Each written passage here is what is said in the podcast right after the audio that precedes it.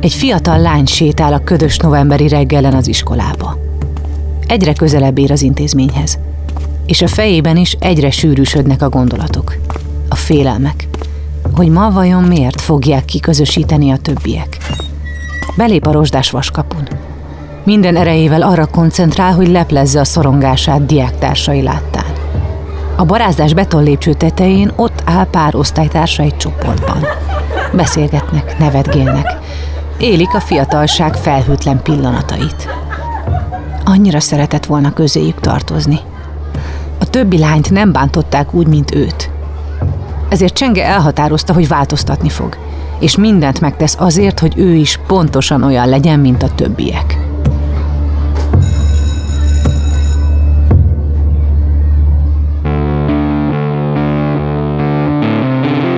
Lovas Rozi vagyok. Ez az Egyszer Lent. Egy podcast azokról, akiknek hatalmas pofont adott az élet. Megjárták a gödör mélyét, de sokkal erősebben másztak ki belőle. Ha azt gondolod, mindennek vége, jussanak eszedbe ezek a történetek. Mindig lehet jobb, ha te is akarod.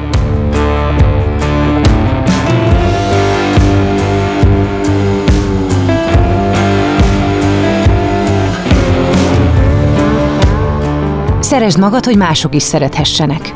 Légy önmagad. Don't worry, be... Be se fejezem. Sokszor ismételt jó tanácsok, amiket a hétköznapokban sokkal nehezebb alkalmazni, mint amilyen könnyű dobálózni velük. Hiszen ezek a törekvések nem pillanatnyi akaratról szólnak. Állandó odafigyeléssel lehet csak megvédeni testi és lelki egészségünket. Ezt fogalmazta meg magának Gersei Csenge is, amikor létrehozta Instagram oldalát, hogy a saját történetén keresztül segítsen azoknak, akik hasonló cipőben járnak, mint ő. Csenge most 23 éves. Tíz év telt el azóta, hogy egy pszichiáter szembesítette azzal, hogy kórosan sovány. És ha így folytatja, nemhogy családja, de egészséges élete sem lesz a jövőben. Csengének hosszú évek kitartó munkájával sikerült legyőzni az anorexiát. Ma pszichológusnak tanul, és fiataloknak tart előadásokat arról, hogyan tudnak egészségesebb kapcsolatot kialakítani a saját testükkel és lelkükkel.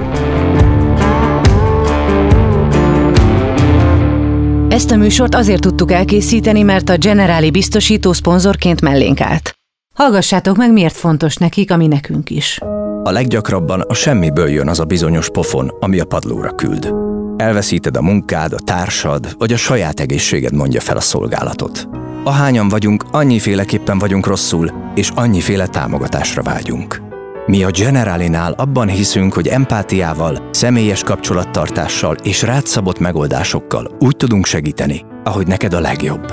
Azért támogatjuk az Egyszer Lent podcastet, mert tudjuk, hogy ezek a történetek nem csak elgondolkodtatnak, hanem segítenek abban, hogy jobban odafigyeljünk egymásra, és ezzel megelőzhetjük a bajt, vagy csökkenthetjük azok súlyosságát. Reggel van, a 2000-es évek eleje. Egy kislány piros overálban sétál anyukája mellett. És ahogy meglátja az óvoda színesre festett ajtaját, egyre jobban szorítja anyukája kezét. Végül anyja lábai mögé próbál elbújni. Talán ha ő sem látja őket, őt sem látják, és nem kell bemennie az új helyre.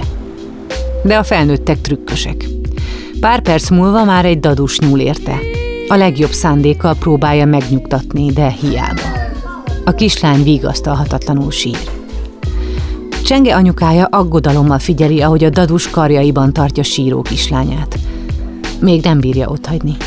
Pár percig még figyeli őt az ajtó tejüvegén keresztül, hát ha megnyugszik. De ezt Csenge már nem látja. Csak azt, hogy ott hagyták. Édesanyjának sietnie kellett, nehogy elkéssenek a kistesó gyógytornájáról.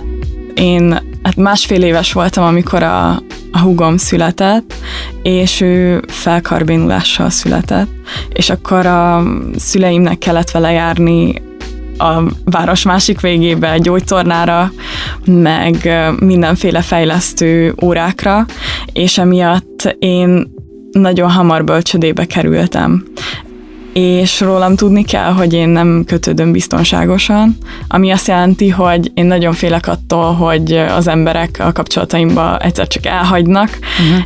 És ez az egész a helyzet, hogy egyik napról a másikra nem voltak ott a szüleim mellettem, mert be kellett adniuk bölcsibe, úgyhogy fel se készítettek erre igazán.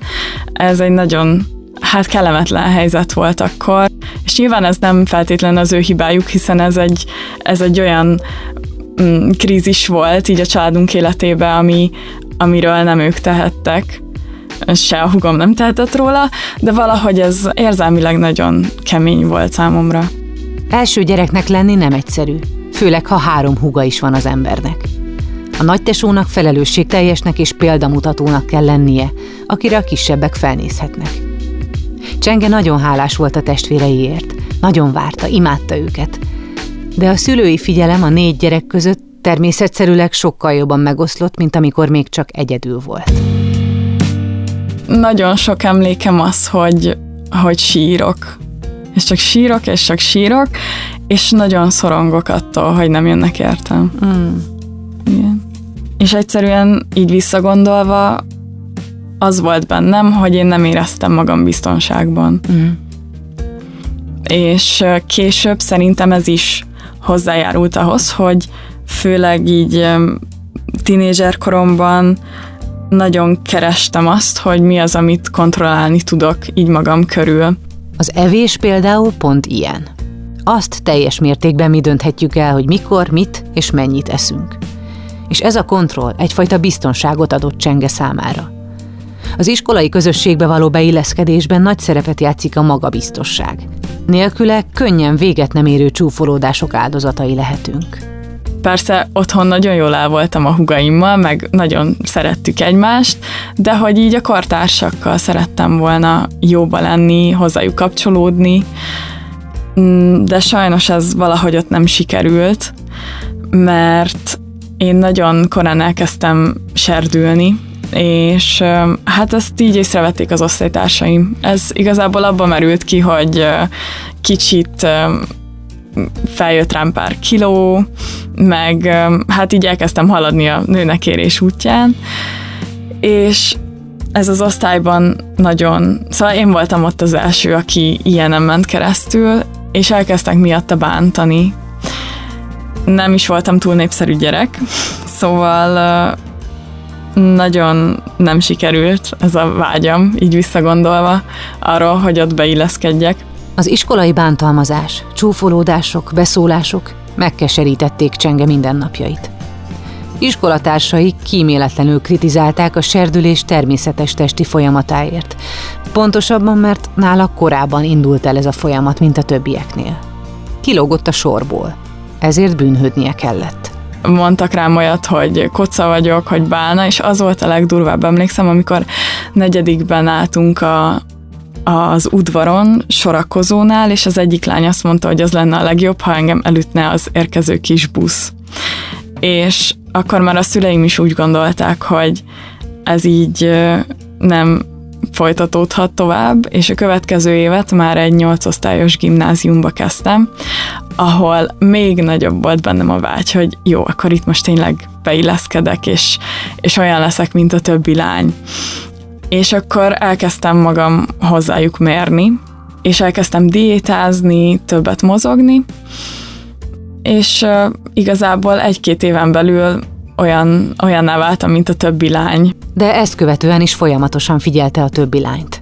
Mit hordanak, mit olvasnak, mit esznek. Amikor átkerült gimibe, bevásárolt mindenféle tini magazinból, amiben szinte előválogatás és tudományos megalapozottság nélkül adtak tippeket fiatal lányoknak, hogyan diétázzanak ahhoz, hogy elérhessék az álom alakot. Vagy legalábbis azt, amit ezek az újságok álom alakként állítottak be. Csenginek felcsillant a szeme. Ez az. Csak be kell tartania az itt leírtakat, és minden rendben lesz. Próbáltam nagyon barátkozni. Uh-huh. Ez volt az első. Szerintem sokszor még uh, ilyen levakarhatatlan is voltam, mert, mert állandóan próbáltam azt lesni, hogy ők mit csinálnak. Aztán hát elkezdtem utánozni a szokásaikat. És emlékszem, hogy tök, tök fura, volt, volt egy olyan, amin én nagyon megdöbbentem, hogy voltak lányok, akik elfelejtettek enni, vagy kihagyták a reggelit, és ez számomra felfoghatatlan volt, hogy kihagyod a reggelit, nekem otthon azt mondták, hogy az a nap fő étkezése, reggeliz úgy, mint egy király. De közben láttam, hogy ők nem ezt csinálják, és a fejembe ezt is újra kellett kalkulálnom, hogy akkor rossz, amit csinálok, vagy nekem is ki kéne hagynom a reggelit, de akkor nem ezt energiám, akkor mit csináljak? A szexi modellek és a tökéletes testű sztárok minden porcikájukkal azt üzenték a fiataloknak, hogyha betartod a szabályokat, akkor te is ilyen jól fogsz kinézni. Tehát szeretni fognak a többiek. Ha éhes vagy, igyál sok vizet, vagy rákóz, de fontos, hogy csak a cukor és kalóriamentes változatot válaszd de ezeket akkor nagyon-nagyon bevettem. És elkezdtem ezeket csinálni, és emlékszem, hogy amikor így elindultam a lejtőn, akkor volt olyan, hogy a családomban mindenkitől csoki helyett rágót kértem, a, így az ajándékokhoz, mert uh, ugye abban nincsen kalória, és uh, mégis van íze, és akkor milyen jó ebéd után már amit ebéd, ebédnek lehetett nevezni akar, szóval, hogy az ilyen kisebb étkezések után inkább azt tenni, mert hogy ez mégiscsak édes, de közben meg nincs benne kalória. Ez a fajta gondolkodásmód, a diéta variációk féktelen világa nem volt újdonság Csenge számára. A közvetlen környezetében élő felnőttek is gyakran valamilyen kúra szerint étkeztek. Becsületesen számolták a bevitt és elégetett kalóriákat, mérték a kilókat és a centiket. Például a szüleim, emlékszem, hogy soha nem voltak magukkal megelégedve gyerekkoromban, és ők egyik diétát a másikra próbálták ki, és én ebben nevelkedtem, hogy, hogy ők diétáznak, és mivel a szülők a, az első példa a gyerek számára, azért nekem ez természetes volt, hogy nem vagyunk megelégedve a testünkkel, mert viszonylag hízékonyabb családból származom, bár soha nem volt senki se a családomból kórosan elhízott, de egyszerűen soha nem voltak magukkal megelégedve, ezért mindig diétáztak. Csenge 11 éves korára már látta magán a szigorú diéta eredményét. Egyre jobban érezte magát a bőrében, mert azt gondolta, már ő is olyan, mint a többiek. Évvégén az egyik barátnője születésnapi kerti partit szervezett, ahova meghívta szinte az egész osztályt. Színes lufik voltak mindenhol felaggatva, papírtányérok sorakoztak a szépen leterített műanyagasztalon, a háttérben félszemmel végig figyelő, beszélgető szülők ültek. Csenge az osztálytársaival játszott. Egyszer csak a semmiből az egyik osztálytársa megszólalt. Te bálna! Csenget teljesen megsemmisült. A többiek persze mind nevettek. Nevetniük kellett, mert mindenki más is nevetett. Így működik a közösség. Ez a szabály. A fiú pedig elégedetten mosolyodott el.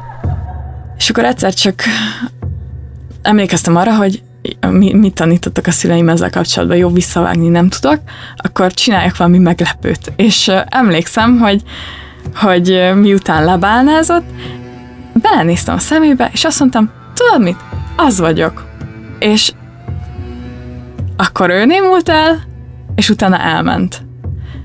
És most, ahogy így hallgatom, ahogy ezt, ezt mondom, elképesztő, hogy, hogy azt mondtam, hogy szóval, hogy azonosultam ezzel, de akkor úgy éreztem, hogy megtette a hatását, mert elment, és, és leszállt rólam.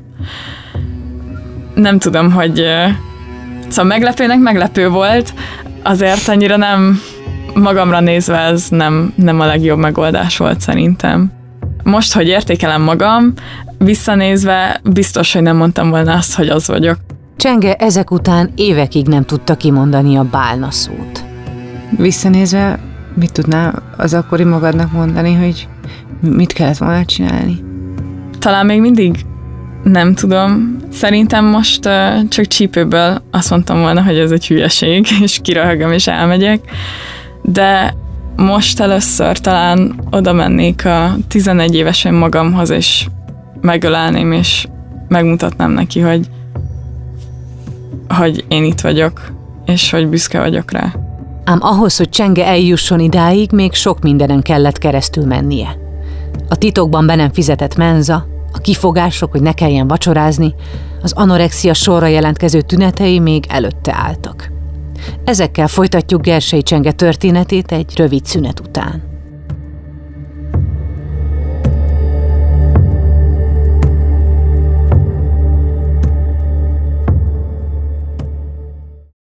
Mielőtt folytatódik ez az epizód, hallgassd meg a Beaton podcast ajánlóját. A szavak hihetetlen erővel bírnak. Lehetnek akár alapkövei egy új életnek. Én egy aprófalú cigánytelepén nőttem fel, ahol ahelyett, hogy az esti tábortűz mellett anekdotáztam volna a többiekkel, inkább a holdfényében letűnt korok nagyjait olvastam. Petőfit, Adit, Kosztolányit. Orsós Lajos vagyok, a Pont Elég házigazdája. Meghívlak egy pár perces kikapcsolódásra. Ha szereted az irodalmat, a klasszikusokat vagy a kortárs gondolatokat, akkor tarts velem, mert néha egy pár jó szó pont elég ahhoz, hogy szebb legyen a nap.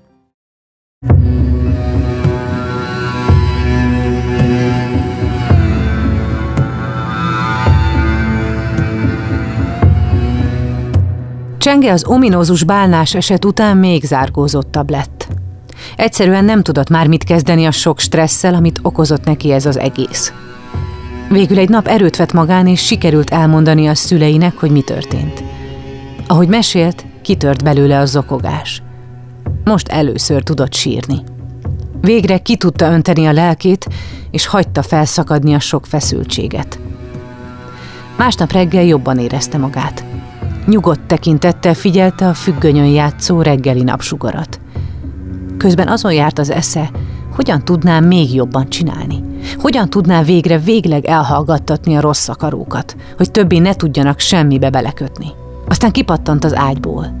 Gyorsan felöltözött, majd leszaladt a konyhába, hogy igyon egy nagy pohár citromos vizet. És egész nyáron azon voltam, hogy még tökéletesebb legyek mert rájöttem, hogy akkor lehet, hogy az a probléma, hogy eddig nem voltam elég tökéletes. Szóval azon voltam, hogy a legapróbb hibáimat is eltüntessem. És ezt nyáron így próbáltam tökére fejleszteni, még több szennylapot olvastam, ahol még több tippet gyűjtöttem arról, hogy hogyan lehetek az a lány, mint akit így a magazinba lefestenek, és mellette folytattam a diétát, meg a mozgást, de ez még annyira nem volt kóros, így utólag visszanézve. Csenge ekkor még tartotta a napi ötszöri étkezést. Egy évvel később viszont már teljesen rabjává vált az állandó koplalásnak. Karcsú barátnői folyamatosan a súlyukról panaszkodtak, hogy jaj, kétszer akkor a combom, vagy annyi fagyit ettem, hogy biztosan meghízom a nyáron, ezért együtt megfogadták, hogy ebben a tanévben még többet fognak mozogni, és még kevesebbet esznek, mint eddig. Csenge barátnőiben a lelkesedés lángja hamar kihúnyt, de ő megszállottan vágott bele az önsanyargatásba. És onnantól a megszállottjává váltam annak, hogy mennyit mutat a mérleg, mennyit edzek, és mennyit eszek. És az evés aztán egyre kevesebb lett, a mozgás egyre több lett, és a, a kilók a mérlegen is így kezdtek fogyaszkozni, amit először mindenki dicsért, mert egyre formásabb lettem, meg egyre vékonyabb, és ez a családomba ugye, a családomba is nagyon üdvözlendő volt, hiszen végre beteljesítettem a család vágyát, hogy valaki vékony, vagy legalábbis vékonyabb, mint amúgy, mert mondom, nem voltunk az a hű, de elhízott család. És hát számomra is baromi jó érzés volt, hogy, hogy végre vékony vagyok, végre hasonló vagyok, mint a lányok. Egyre hasonlóbb, ugye állandóan ezt a tökéletességet hajháztam. Először csak fél órát futottam minden nap a, az otthoni elipszis tréneren, aztán háromnegyed órát, egy órát, és egyre többet és többet, viszont a, az étkezéseimet meg, meg elkezdtem egyre jobban lecsökkenteni. Én arra emlékszem, hogy hogy sokáig megvolt ez a napi öt, és én szerintem ezért se tudtam, szóval ezért se ájultam el, mert mindig pont annyit tettem, amivel még ki tudtam húzni. És ami még sokat hozzáadott, hogy rengeteg, rengeteget ittam. És, és így valahogy nem volt annyira feltűnő, hogy, hogy nem eszek. Vacsora! Kiabált Csenge anyukája, hogy mindenki hallja a lakásban. Csenge kijött az étkezőbe, és csak annyit mondott. Tanulnom kell, majd eszem később. És bevonult a szobájába egy nagy bögre teával. A később viszont sosem jött el. Eszembe se jutott, hogy ennek egyszer lehet olyan vége, ami nem, nem az, hogy jaj, de jól nézek ki. Szóval én nem gondoltam, hogy ez, ez valaha végletekig mehet. Egyrészt azért, mert soha nem gondoltam volna, hogy én képes vagyok ennyit fogyni. Másrészt pedig soha senki nem mondta el, hogy, hogy a kóros soványság bizonyos következményekkel jár. Aztán már egyre többen vették észre, hogy valami nem stimmel. Először a tesi tanára hívta félre Csengét az egyik szünetben, hogy megkérdezze, hogy érzi magát. Arra gyanakodott, hogy Csenge talán cukorbeteg, azért fogyhatott ilyen tempóban ilyen sokat. Ez január elején történt. Csenge szeptember óta 15 kilót fogyott.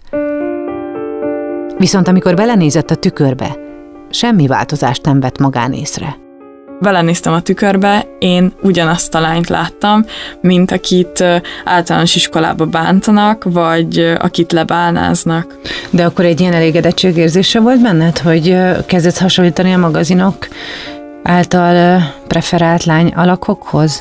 Ez érdekes volt, mert egyszerre voltam magamra büszke, de mindig azt mondtam, hogy na még egy kilót, és akkor megeszem azt a csokit, amit kaptam ebédre, vagy na még egy kicsit fogyok, és akkor majd utána megeszem azt a cukorkát, vagy ilyesmi. De aztán akkora volt bennem a félelem, hogy a cukorkától visszajön az a kiló, amit leadtam, hogy soha nem ettem meg.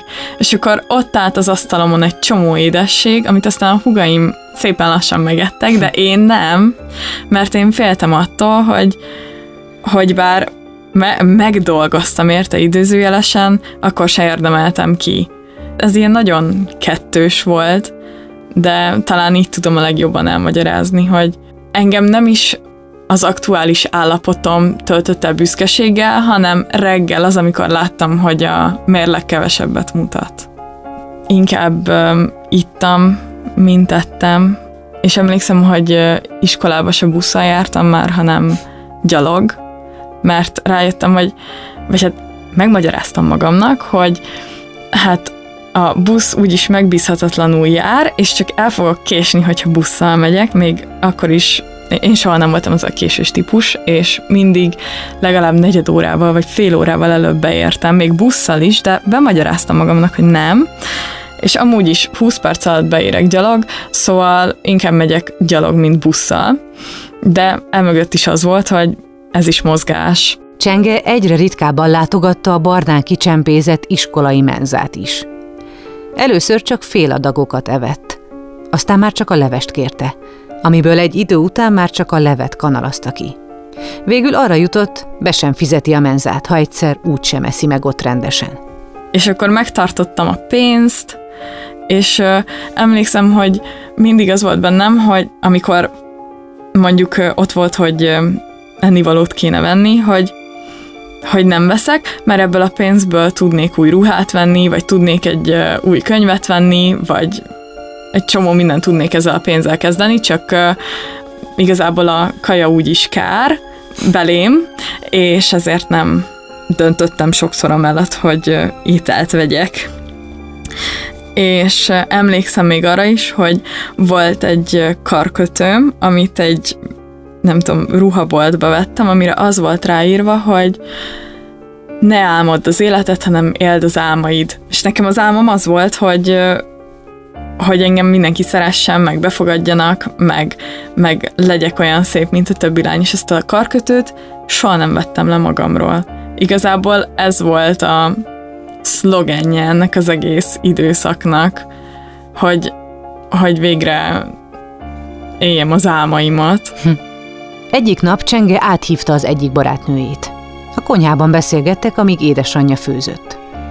Csenge kiment egy pillanatra, A barátnője pedig óvatosan lépett oda Csenge anyukájához. El akarta neki mondani, hogy Csenge nagyon furcsán viselkedik az iskolában, és alig eszik valamit. Azt javasolta, hogy kérjenek segítséget, hát ha egy szakember tudna neki segíteni. A lány folyamatosan az ajtó felé kémlelt, hát ha barátnője visszajön. De Csenge az ajtó mögé bújva hallgatta végig az egészet. Borzasztóan megharúdott a barátnőjére. Úgy éreztem, hogy ő, ő elárul engem, meg elárulja a céljaimat, és nem büszke rám, de utólag nagyon hálás vagyok neki, hogy, hogy felszólalt, meg emlékeztette a szüleimet arra, hogy ez nem, nem jó így.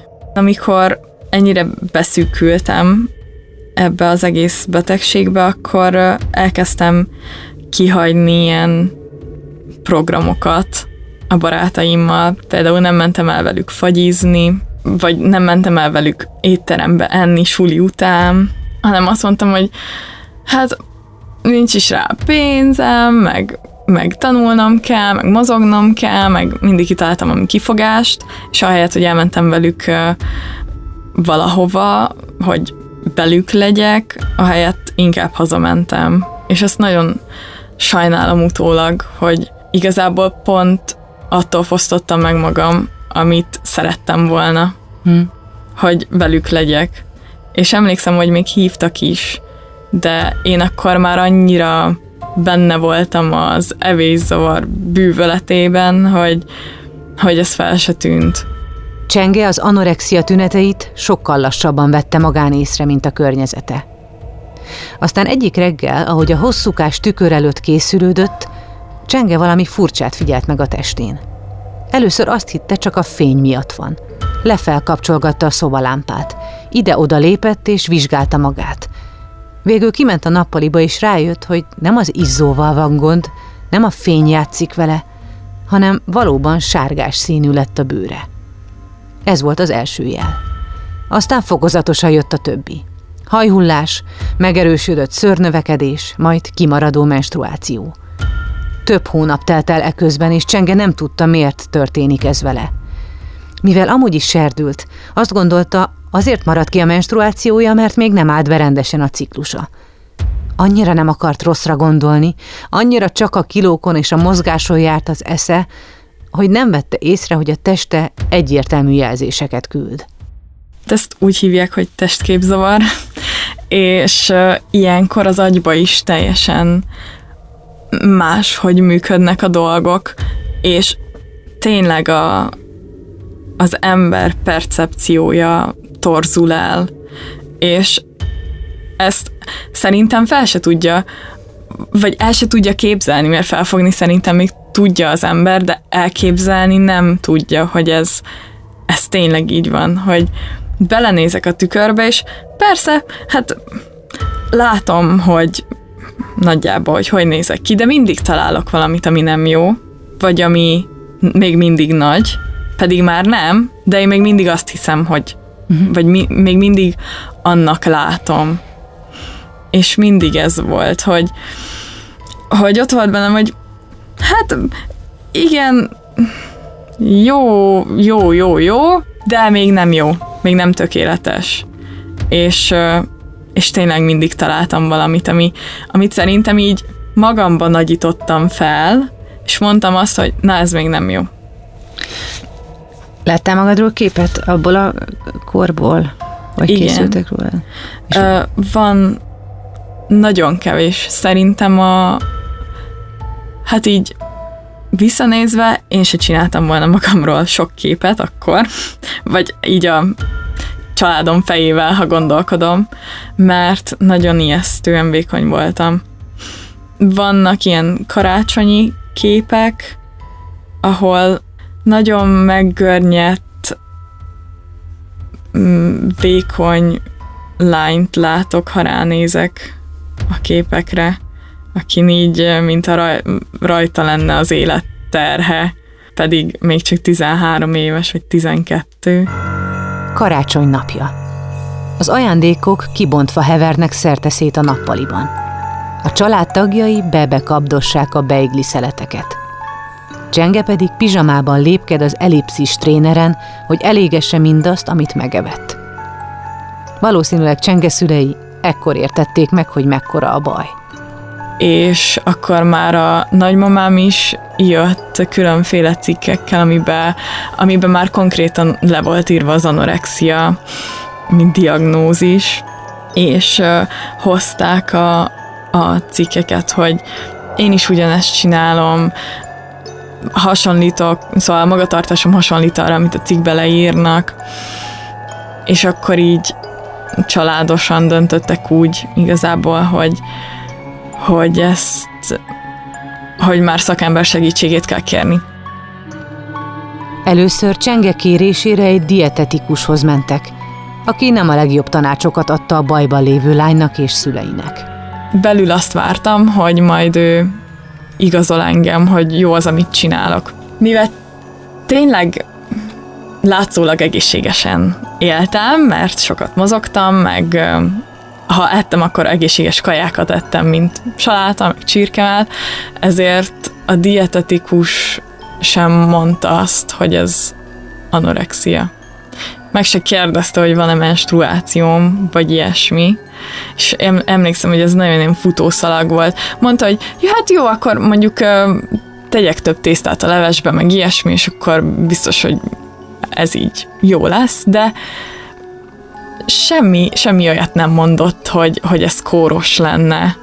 Csenge szülei szerencsére nem hagyták annyiban a dolgot. Elvitték lányukat a Heimpál mentálhigiénés központjába, ahol egy pszichiáter szembesítette őt azzal, hogyha így folytatja, nemhogy családja, de egészséges élete sem lesz a jövőben. Nagyon sokat hiányoztam ekkor a, az iskolából, mert vérvételre mentem, hasi ultrahangra, EKG-ra, mert hogy ilyenkor, amikor a szervezet nem kap mm, elég tápanyagot, és kórosan sovány, akkor hát a test próbálja az utolsó tartalékait felhasználni, és akkor először a zsírt használja fel a szervezetéből, aztán elkezd izmot bontani, és emiatt kellett megnézni a szívemet is, hogy hogy vajon azzal minden rendben van-e még, vagy nem. És hála Istennek, hogy nekem semmilyen csont kopásom nem volt, és a szívem is rendben volt, viszont a hormonháztartásom az, az eléggé felborult, ezért is voltam ugye sokkal mm, szőrösebb például, meg, meg ugye be is sárgultam, meg ugye kimaradt a menstruációm és az, hogy ez a barátnőm meglátta rólam a képet, meg az, hogy ezzel szembesítettek, így szépen lassan rájöttem, hogy vagy hát így elkezdett motoszkálni valami a fejem hátuljába, hogy ez lehet, hogy akkor tényleg nem a nem a megfelelő megoldás arra, hogy én mondjuk ne érezzem magam magányosan, vagy hogy boldog legyek, vagy egyfajta biztonságot kapjak, de hát nagyon nehéz volt. Csenge a szüleivel együtt elkezdett családterápiára járni. Majd abba is beleegyezett, hogy egyénileg is szakemberhez forduljon. Eleinte egyáltalán nem volt betegség tudata, de egy idő után már nem tudta az aggódó tekinteteket és a makacs tényeket figyelmen kívül hagyni. Például az, hogy hogyan viselkedem a családomba, miket csinálok annak érdekében, hogy ne éljek szociális életet, például, hogy nem eszem soha velük, hogy én máshogy gondolkodom a családomról. Volt egy ilyen feladat, azt hiszem az első családterápián, hogy le kellett rajzolni minden egyes családtagot valamilyen tárgynak, vagy élőlénynek, de hogy ugye nem, nem a családot kellett alapból lerajzolni, hanem mindenkit valaminek le kellett rajzolni. És én senkiről nem tudtam. Szóval mindenki megcsinálta a családomból a, a feladatot, én meg lerajzoltam emberként a családomat, és odaírtam, hogy igazából én akkor lennék boldog, hogyha mindenki szeretné egymást, meg hogy ne lenne soha feszültség, mert a stressz tűrő képességem, meg a stressz kezelésem az, az nagyon alacsony volt. Egyszerűen nem, nem tudtam mit kezdeni például azzal, hogyha otthon vitatkoztunk, vagy mondjuk a szüleimnek volt nézeteltérése, és, és ez is olyan furcsa volt, így utólag visszagondolva is, hogy miért. Aztán kiderült, hogy nem én vagyok az egyetlen ilyen lány, aki ezt csinálja, mert vannak még anorexiások, akik ugyanígy ö, reagálnak ebbe a rajzos helyzetben, és akkor elkezdtem így gondolkodni, hogy akkor lehet van ebbe valami. A terápia hatására rádöbbent, hogy mennyi tévképzete volt a betegségével kapcsolatban. Azt gondolta, hogy ha elég vékony lesz, akkor boldog is lesz. Hogy ez az állapot megvédi a többiektől. Ez a kontroll adott neki biztonságot a bizonytalan helyzetekben. És ezeket a meggyőződéseket nagyon nehezen tudta átírni magában. Ez ilyen gyomlálás volt, vagy, vagy aki átesett már ilyenen, én még nem, hála Istennek, de hasonló lehet szerintem, mint a gyökérkezelés a fogorvosnál, hogy nagyon rossz, nagyon fájdalmas, de a vége jó. De az a folyamat, az egy tortúra. De visszagondolva, bármilyen nehéz is volt, nagyon megérte hogy végig küzdöttem magam ezen. Nem véletlenül hívják a, az evészavarokat viselkedéses függőségeknek, mert nagyon hasonló, amit, amit átélünk, még úgy is, hogy, hogy ez látszólag teljesen más. És mint ahogy egy függőségből, egy alkoholizmusból, vagy, vagy droghasználatból kijönni nagyon nehéz, ez is rettentő nehéz, azért is esnek vissza nagyon-nagyon sokan. És ezt nagyon nehéz volt, ezt a biztonságot, ezt a, ezt a szeretetet magamba megtalálni. Főleg, mert két hang élt mindig a fejembe, a, vagy hát ilyen belső hang. Az egyik tudta, hogy amit csinál, felfogta, hogy ez nem építő, hit azoknak, akik kezelték, és folyamatosan mondogatta, hogy meg kell gyógyulni, máshol kell keresni ezeket a dolgokat, amire, amire vágysz. Viszont ott volt az a hang is, aki félt, aki, aki végre talált valamit, ami biztonságot adott neki, ami ilyen idézőjeles boldogsággal töltött vagy sikerélményt adott, és ez a két hang egyszerre nagyon sokszor volt őrítő. Nem tudtam szabályozni az érzelmeimet, és én ezt még a mai napig tanulom, hogy amikor így elöntenek, akkor, akkor tudjak előtte három nagy mély levegőt venni, és utána elfogadni, hogy ezt érzem, de dönthetek amellett, hogy hogyan reagálok az érzéseim mellett bizonyos helyzetekre. És akkor viszont ez olyan mértékben elöntött, hogy nagyon sokszor ma önmagam felé irányult ez a csomó frusztráció, ami azzal járt, hogy láttam, hogy a mérlegen ellenkező irányba mm, mutatnak a számok, mint eddig, hogy el kell fogadnom magam több kilóval. Ez nagyon nehéz volt, és ez a hatalmas frusztráció az sokszor uh, mutatkozott meg uh, önbántásban, amit uh, aztán hála Istennek tudtam kezelni, meg egyre enyhébbek voltak ezek a rohamok. Mik voltak ezek a rohamok vagy önbántások?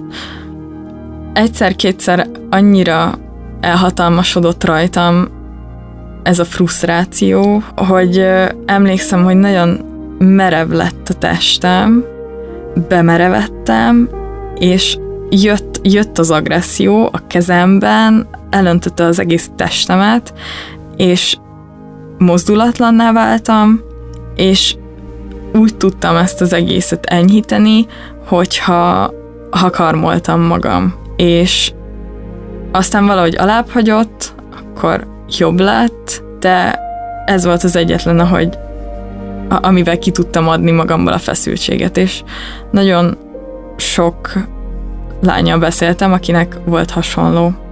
Ma már ilyen helyzetben Csenge inkább elmegy boxolni vagy futni egyet, hogy levezesse a feszültséget. de mindarról, ami benne munkált, csak idővel tudott beszélni a pszichiáterének, akihez a mai napig jár. Emlékszem, hogy egyszer csak a terápiában elérkeztünk oda, hogy elkezdtünk foglalkozni a belső gyermekemmel, szóval azokkal az emlékeimmel és érzéseimmel, amire így emlékszem a gyerekkoromból. Mert nagyon sokszor azt éreztem, hogy a jelenbeli problémáim valahogy Szóval a jelen problémáim által kiváltott érzéseim azok nem is a jelenhez köthetők. És ilyenkor mindig megkérdezte a pszichiáter, hogy ki az a, vagy hány éves az a csenge, aki ezeket az érzéseket érzi.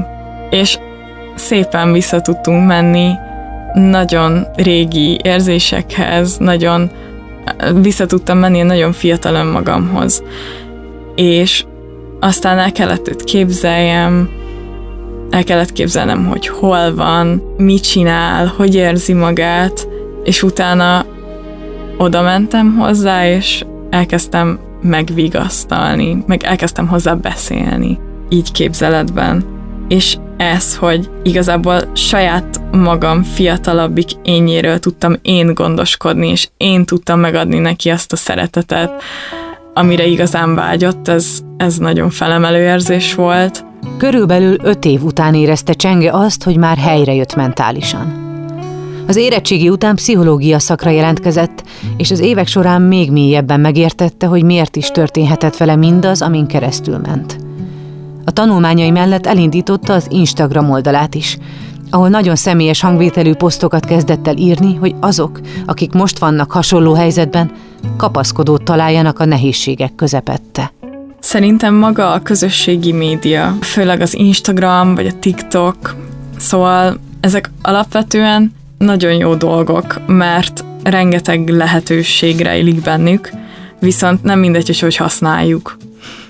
És nem mindegy, hogy mennyire vagyunk benne tudatosak. Én mindig azt szoktam mondani a lányoknak, akik hozzám fordulnak azzal, hogy nagyon, nagyon frusztrálja őket az, hogy megnyitják az Instagramot, és folyamatosan ilyen diétás oldalakat látnak, hogy nem muszáj őket követni. Egy kattintás, és ki lehet őket követni, és helyettük ezer másik oldal van, ami mondjuk a saját magad megismerésére, vagy elfogadására, szeretetére bátorít. És nagyon jó, mert a napokban most már megjelent egy olyan funkciója is például az Instának, hogy a különböző reklámcsoportokat ki lehet kapcsolni, vagy be tudod állítani, hogy mi az, ami téged egyáltalán nem érdekel, és benne van az ilyen fogyás, meg diéta kultúra ö, rovat is, amit ki lehet kapcsolni. És ez szerintem nagyon király.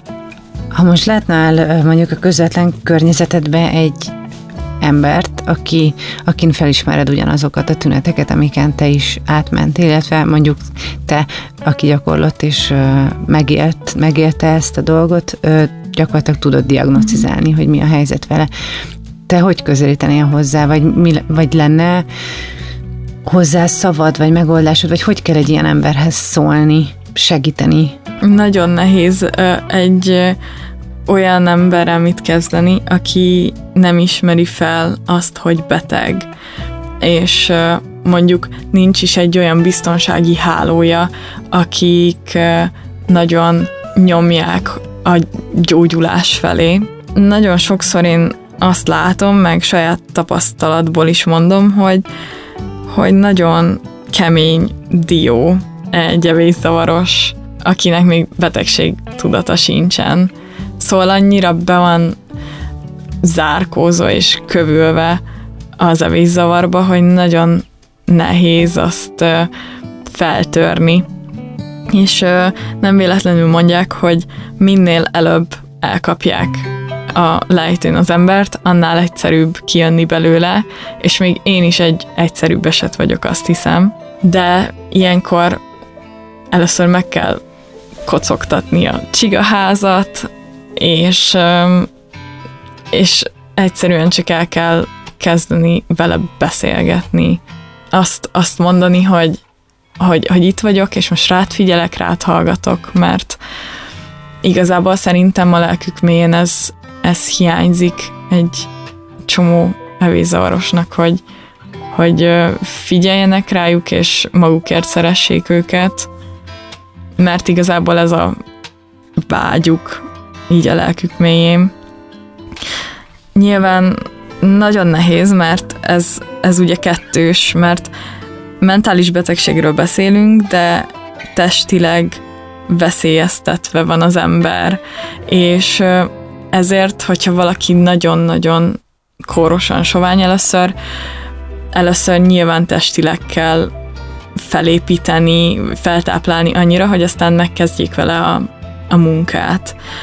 És ez nagyon nagyon nehéz, hogy azelőtt változik meg valakinek a testem, mielőtt ezt az egészet feldolgozná. Én mindenkinek azt szoktam mondani, hogy ez egyedül nem megy, és nem elég, nem elegek a barátok, nem, nem elég a család, hanem muszáj egy pszichológus, pszichiáter, aki foglalkozik az emberrel, mert ez egy mentális betegség, és elsősorban itt nem is a kinézet a lényeg. Én mindig azt szoktam mondani, hogy ez olyan, mint, a, mint egy jéghegy, és a tetején van az, ahogy kinézel, és minden más, ami lelki, az az alján van. És amikor valaki elkezdi a gyógyulást, akkor, és már van olyan fizikális állapotban, akkor fel kell venni a buváruhát, aztán alá kell merülni, és akkor és akkor meg kell nézni, körbe kell járni az alját, hogy, hogy itt mi van. Először meg kell találni magunkat, hiszen nagyon sokan csináljuk azt, hogy ebbe a betegségbe, hogy megtagadjuk magunkat. Nem csak az ételt, hanem saját magunkat is, és nagyon nehéz visszatalálni ahhoz, hogy kik is vagyunk, ahhoz, hogy hogy fogadjuk el magunkat, hogy ho, hogyan szeressük meg magunkat, hiszen például az én életem az evészavar alatt végig arról szólt, hogy hogyan tudom még jobban utálni magam, mert így már nem lesz nem lesz, vagy nem ér újdonságként az, hogyha más utál engem. És akkor ezzel így próbáltam magam bebiztosítani. De a gyógyulás során rá kellett jönnöm, hogy az élet mindig hoz váratlan eseményeket, vagy kellemetlen érzéseket, de ilyenkor az a fontos, hogy én legyek a középpontomba, vagy én vissza tudjak találni a saját középpontomba, és ezt a középpontot kemény munkával tudtam megtalálni, biztossá tenni, és megszeretni azt, aki vagyok. És ez tényleg nagyon kemény, de megéri. És sokkal jobban megéri, mint, mint benne maradni ebbe a rapságba, ami az a vízzavarral járt.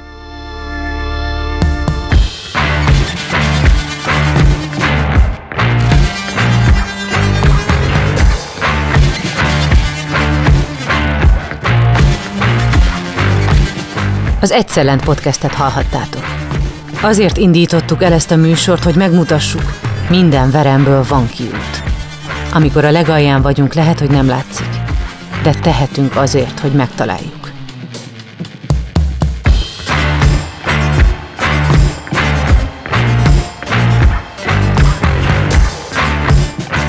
Az epizód szerkesztője Mihály Kövisára, a főszerkesztő Nejcer Anita, a szövegíró Horváth János Antal, a zenei és utómunka szerkesztő Szűcs Dániel, a kreatív producer Román Balázs, a producer pedig Hampuk Rihárd volt. Lovas Rozit hallottátok. Ha úgy érzed, hogy te vagy valaki a környezetedben krízis helyzetben van, hívd a 116-123 ingyenes lelki elsősegély számot. Beaton Studio Vidd magaddal ezt a történetet. Ha van lehetőséget, kerüld el a bajt. Ha pedig már benne vagy, ne feledd, minden gödörből van kiút. Generali. Érted vagyunk.